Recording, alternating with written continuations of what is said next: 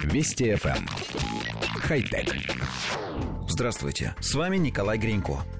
Южнокорейский телеканал MBC выпустил в эфир документальный фильм «Я встретила тебя», в котором рассказал о необычном проекте. Разработчики виртуальной реальности создали компьютерный образ реальной девочки Найон, умершей в 7 лет от неизлечимой болезни. Затем авторы дали возможность ее матери пообщаться с аватаром дочери, используя очки виртуальной реальности и тактильные перчатки.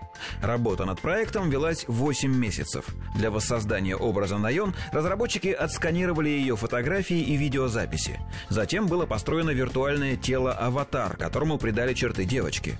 После этого к работе приступили специалисты технологии Motion Capture. Была приглашена девочка-актриса, на которую надели MC-костюм, оцифровывающий ее движения.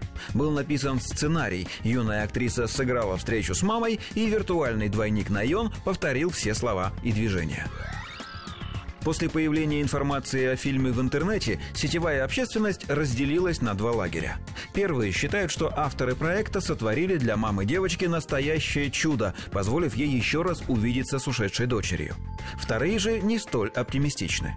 По их мнению, воссоздание внешности, голоса и вообще создание виртуальных копий настоящих людей – самое настоящее покушение на права личности. Найон не давала согласия стать виртуальным персонажем.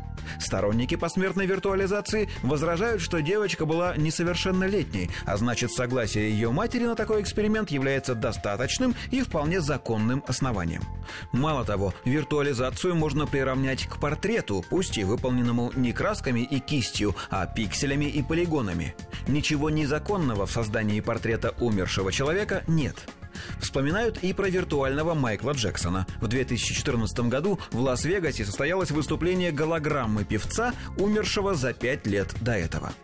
На фоне этих обсуждений начали осторожно высказываться психологи. Многие из них считают, что встреча с виртуальным умершим ребенком может стать для матери в равной мере как благом, так и злом. Все зависит от конкретной личности, от ее наклонностей, психотипа и многих других обстоятельств. Инженеры же рассуждают о способе реализации таких проектов и рассматривают их как технологический шаг вперед. Виртуальная реальность осваивает все новые сферы применения. Вычислительные мощности растут по экспоненте, и с такими темпами лет через 10-15 мы вообще перестанем отличать виртуальных людей от живых.